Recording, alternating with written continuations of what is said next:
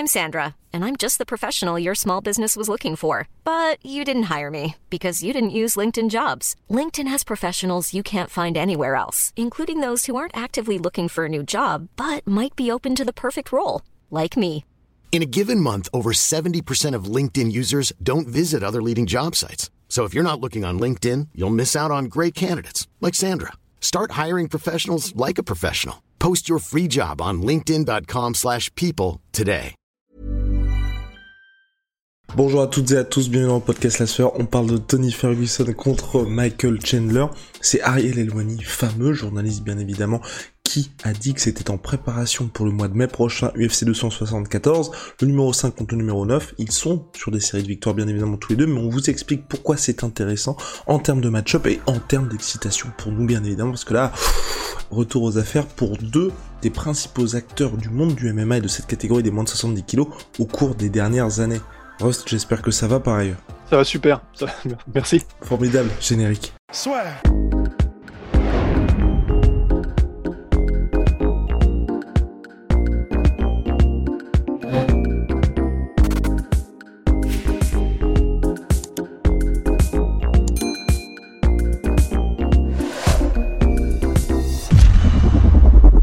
Big Rusty, Michael Chandler, Tony Ferguson, pourquoi est-ce une bonne idée finalement ?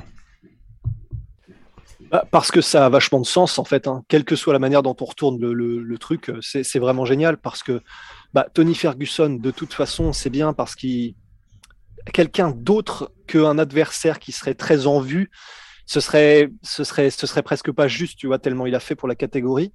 En même temps, du coup, on a Michael Chandler qui est, lui, sur 2 défaites consécutives, même si c'est contre la première contre Charles Oliveira pour le titre et la deuxième contre Justin Gaethje pour un combat de l'année. Mais néanmoins, il est quand même sur, du coup, une dynamique, même si on n'a pas l'impression, parce qu'il fait des gros combats à chaque fois, qui est quand même une dynamique qui est, entre guillemets, descendante. Enfin, voilà, si on devait mettre un mot dessus. Donc, c'est un combat entre deux personnes qui veulent se relancer, quoi qu'il arrive, et qui sont, pour Tony Ferguson, une légende de la catégorie, ça c'est clair. Et pour Michael Chandler, quelqu'un qui est quand même en train de se cimenter aussi vraiment dans... Il est en train de cimenter sa place dans l'histoire de la catégorie aussi, quoi qu'on en dise, parce que l'année 2021 qu'il a réalisée, et puis même c'est au Bellator, chargé. Même au Bellator. Ouais. Ah oui, au Bellator, c'est une des plus grosses légendes du Bellator. Et quand il arrive à l'UFC et qu'il fait ce qu'il a fait en mettant KO Dan Hooker, gros combat, énorme combat pour la ceinture contre Charles Oliveira, ensuite combat de l'année contre Justin Gaethje, tout ça en 2021. Enfin vraiment, de janvier à novembre, il a fait un espèce de run, mais un truc monstrueux. Donc... ça fait plaisir parce que c'est un combat où les fans s'y retrouvent. C'est une dragée pour les fans, ce combat-là, parce que les deux sont ultra spectaculaires. Michael Chandler est en pleine bourre. Tony Ferguson, il y a un très clair déclin, mais il a cette place dans le cœur des fans. Il a tellement offert aux fans, il a tellement donné pour le sport, il a tellement toujours été spectaculaire, quoi qu'il arrive, que de toute façon, maintenant, jusqu'à la fin de sa vie, on aura envie de regarder Tony Ferguson, sauf si vraiment il y a un clair déclin au niveau de la santé, et dans ces cas-là, on souhaitera juste qu'il arrête. Mais, et ça commence un petit peu à être le cas. Mais sinon, c'est un combat qui est... vraiment, c'est pour les fans, ça fait plaisir, parce qu'en plus, ça a du sens pour les deux, comme ils sont dans des dynamiques relativement similaires. Donc, franchement, je ne sais pas pour toi, mais je pense que là, personne ne se plaindra de ce combat, c'est génial, quoi. Et ça permet de revoir Tony, donc juste pour ça, c'est génial. El coucou, oui, mais pour toi, Rusty, est-ce que le déclin de Tony Ferguson ne vient pas aussi du fait des adversaires qui lui ont été présentés? Je m'explique, le combat contre Justin Gaethje, mine de rien, c'est vrai que beaucoup disent qu'il a changé Tony Ferguson, même s'il a eu ses moments, on pense notamment au fameux knockdown sur l'uppercut, ensuite il a été dépassé par Justin Gaethje qui appartient à la crème de la catégorie, et ensuite il a affronté 2 purs profils de grappleurs qu'il n'avait pas affronté jusque-là en carrière, et on s'est clairement dit, ah oui d'accord, c'est ce qui se serait passé potentiellement lors d'un choc face à Habib, mais jusqu'à ces 2 combats-là, donc Charles Oliveira et Beneil Dariush, il n'avait pas affronter ce profil d'adversaire. Donc est-ce qu'on est vraiment dans un déclin ou tout simplement dans une question de match-up pour Tony Ferguson qui fait que là, il n'a pas vraiment eu la possibilité de s'exprimer au cours de ces 2 dernières sorties? Je pense qu'il y a des deux, dans le sens... c'est clair que quand tu affrontes les 3 gars, les 3 derniers qu'il a affrontés, forcément, si t'es dans un mauvais jour ou si tu as un tout petit déclin, ça pardonnera pas parce que c'est des assassins ces gars-là. Enfin... Déjà, Justin Gaethje, Charles Oliveira, enfin, je veux dire, il n'y a même pas besoin de faire une phrase après, en fait. Juste les deux noms se suffisent à eux-mêmes pour voir un petit peu de qui on parle et qui il a affronté. Et Beneil Dariush, pareil, hein, c'est simplement que ben là, il n'a pas eu l'occasion de s'exprimer et il est blessé, donc on ne le verra pas contre Makhachev, mais il est ultra chaud, Beneil Dariush. Donc, il y a les adversaires qui font que c'est très difficile de briller. Enfin, c'est-à-dire que c'est difficile quand tu es en attaquant de briller face aux meilleurs défenseurs du monde. En MMA, c'est pareil. C'est très difficile de briller quand tu es face au tout meilleur que la planète a à offrir. Mais néanmoins, quand même, c'est assez visible sur ces dernières apparitions qu'il y a physiquement, il n'est plus aussi rapide qu'avant, vraiment. Il n'est plus aussi rapide, il n'est plus aussi explosif. Alors, il n'a jamais été explosif comme un Edson Barbossa, mais on est tous explosifs à notre degré, à notre niveau à nous. Chacun, quels que soient les types de muscles qu'on a, des fast twitch ou slow twitch muscle, enfin bref. Mais il l'est quand même moins qu'avant. Il est moins affûté, il est moins incisif qu'avant. Et ça se voit dans ses déplacements, dans les coups qu'il envoie, dans sa vitesse d'exécution. Donc, je pense qu'il y a des deux, et c'est ça qui fait que sur ces, sur ces trois derniers combats, ça n'a pas été disputé. Contre Justin Gaethje, il a eu des bonnes phases, des bonnes séquences, mais les dernières minutes, les derniers rounds du combat parlent pour eux-mêmes. Et contre Oliveira et Dariush, ça n'a pas été disputé. Ça a vraiment été... c'était dur à regarder tellement il se faisait dominer. Et c'est ça la différence. C'est que, par exemple, Michael Chandler, il affronte aussi des tueurs à gages, mais il a mis KO Hooker, il fait un énorme combat et il prend le premier round contre Oliveira. Il fait un énorme combat de l'année contre Justin Gaethje. Donc, c'est difficile pour Tony. Moi, la seule ombre au tableau que je vois ici, c'est qu'on commençait déjà à avoir vraiment peur pour la santé de Tony. Moi, j'ai très, très peur d'un dénouement ultra sale. Et jusqu'à maintenant... Je ne l'espère pas, mais... Alors, je me permets de couper Big Rusty, je sais que ça se fait pas. Mais jusqu'à maintenant, au moins, Tony Ferguson, il n'y a pas eu d'alerte concernant son menton. Malgré la punition qu'il a véritablement encaissée contre Justin Gaethje, c'est plutôt un.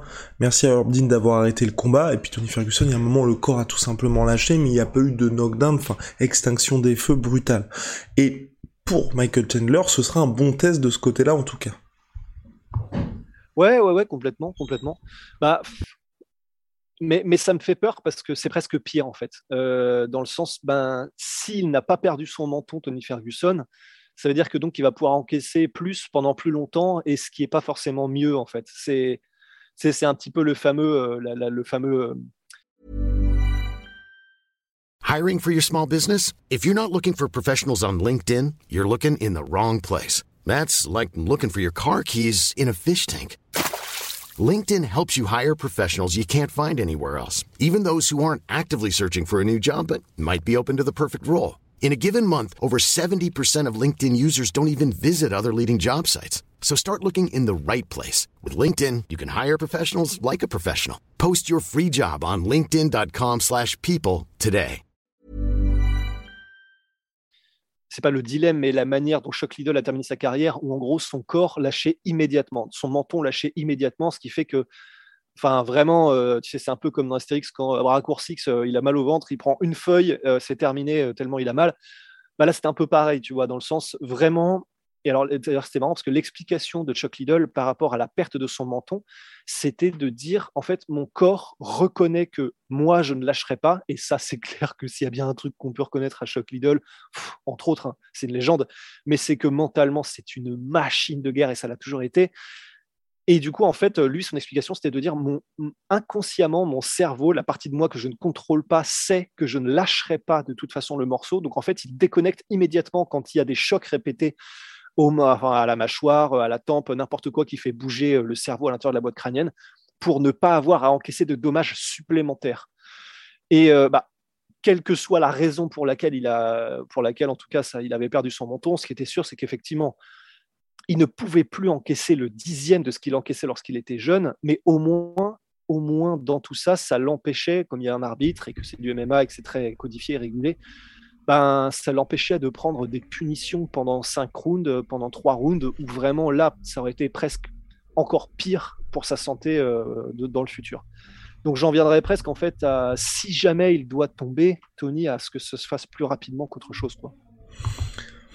Moi, ce que je trouve intéressant avec ce combat-là, c'est qu'on aura un premier round où je pense qu'on aura tous très très très peur pour Tony Ferguson. Et, et après, par contre, il pourra s'exprimer, surtout que Michael Chandler a confirmé justement ça dans son run UFC 1, c'est que vraiment, il y a un premier round où c'est la folie absolue, et ensuite, là, les duels s'équilibrent parce que justement, il y a une dépense d'énergie qui est absolument dingue de son côté.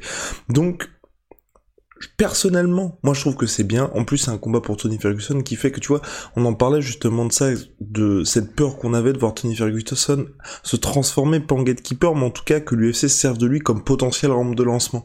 Là, il affronte quelqu'un qui est mieux classé que lui, qui appartient toujours au gratin, donc quelque part, si Tony Ferguson venait à perdre, bon bah ce serait normal, ce serait peut-être la véritable confirmation que, même si on met face à un profil un petit peu différent, et bah aujourd'hui, il y a un déclin inéluctable de Tony Ferguson, et s'il venait à gagner, bah, il se replacerait directement dans la course au titre, et de son côté, pour Chandler, ce qui est bien, c'est que ça lui permet d'avoir un nom, et puis surtout, en cas de victoire, il se relance à nouveau vers des combats qui sont un petit peu plus sympas. C'est pour ça que je trouve que, du côté de l'UFC, si ça vient à se confirmer, c'est top pour les deux, c'est vraiment une situation gagnant-gagnant.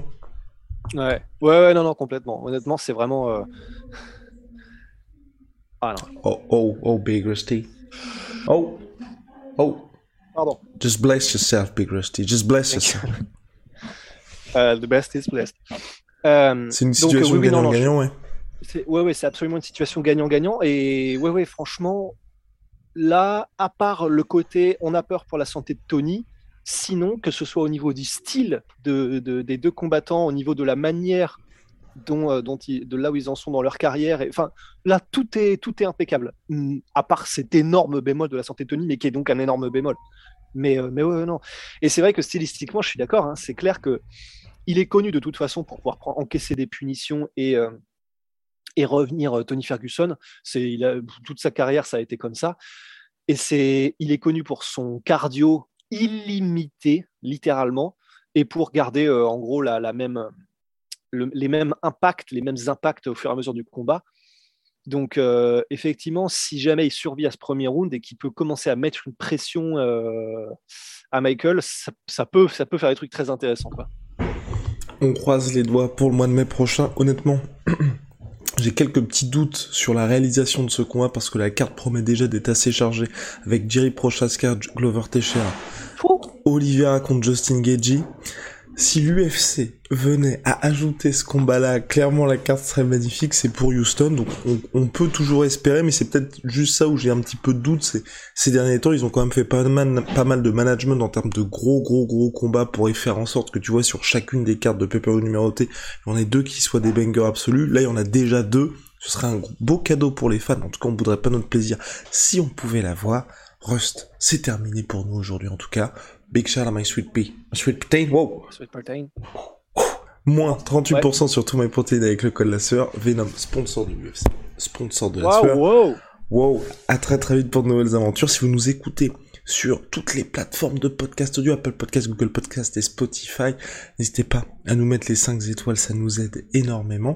Et puis bien évidemment, si vous nous regardez sur YouTube, 5 étoiles. Les 5 étoiles. Il n'y a pas de liaison, espèce d'enfoiré. Donc, non, c'était pas pour faire le mec. Non, mais je retiens. Retenez bien ça. Et oulala, Big Rusty, là, il est l'heure d'aller se coucher, puis si vous nous regardez sur YouTube, un petit pouce bleu, un petit abonnement. Ça, on dirait, quand on était petite, c'est, si on avait le malheur de bailler au dîner passé 10 heures, t'as beau pas être fatigué, les parents, c'était, non, mais allez, c'est parti, tu vas te coucher. Non, je suis pas fatigué. Non, ah, si, tu vas te coucher. Comme tu pesais, genre, 25 kilos, bah, de toute façon, on s'en fout de ton avis, non. Donc voilà. Ouais. Non, c'est clair. Ça, c'est des moments tragiques. Hein, horrible. Rien que pour ça, vous devriez être content aujourd'hui d'avoir bien grandi, parce que c'était ma hantise. Tu vois, il était là à 21h30 le week-end. Si jamais tu fais, t'avais pas le droit à l'erreur. Hein. Ouais. Non, la technique, c'était de se baisser pour faire semblant de ramasser un truc. Exactement. Mais, après, mais surtout qu'il y avait un truc où, moi, je me disais, il y a toujours quelqu'un en fait qui était là pour te sniper dès que t'avais le malheur de bailler, tu vois. Généralement, les frères et sœurs. Les frères et sœurs, la tante, la grande tante, la cousine qui était... Oh, il n'y a pas d'amis dans ces cas-là. Hein. Oh, alors on est fatigué. Donc voilà, c'était un petit peu...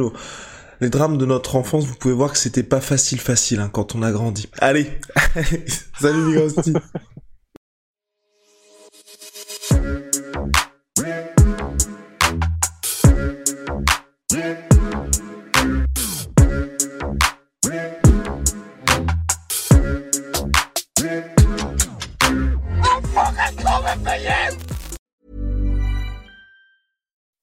When you make decisions for your company, you look for the no-brainers. If you have a lot of mailing to do, Stamps.com is the ultimate no-brainer. Use the Stamps.com mobile app to mail everything you need to keep your business running with up to 89% off USPS and UPS. Make the same no-brainer decision as over 1 million other businesses with Stamps.com. Use code PROGRAM for a special offer. That's Stamps.com, code PROGRAM. Et voilà, c'est la fin de votre épisode du podcast La Sueur. Si ça vous a plu, n'hésitez pas à nous mettre les 5 étoiles sur Apple Podcast ou sur Spotify. Vous pouvez aussi nous laisser un petit commentaire, ça nous aidera beaucoup.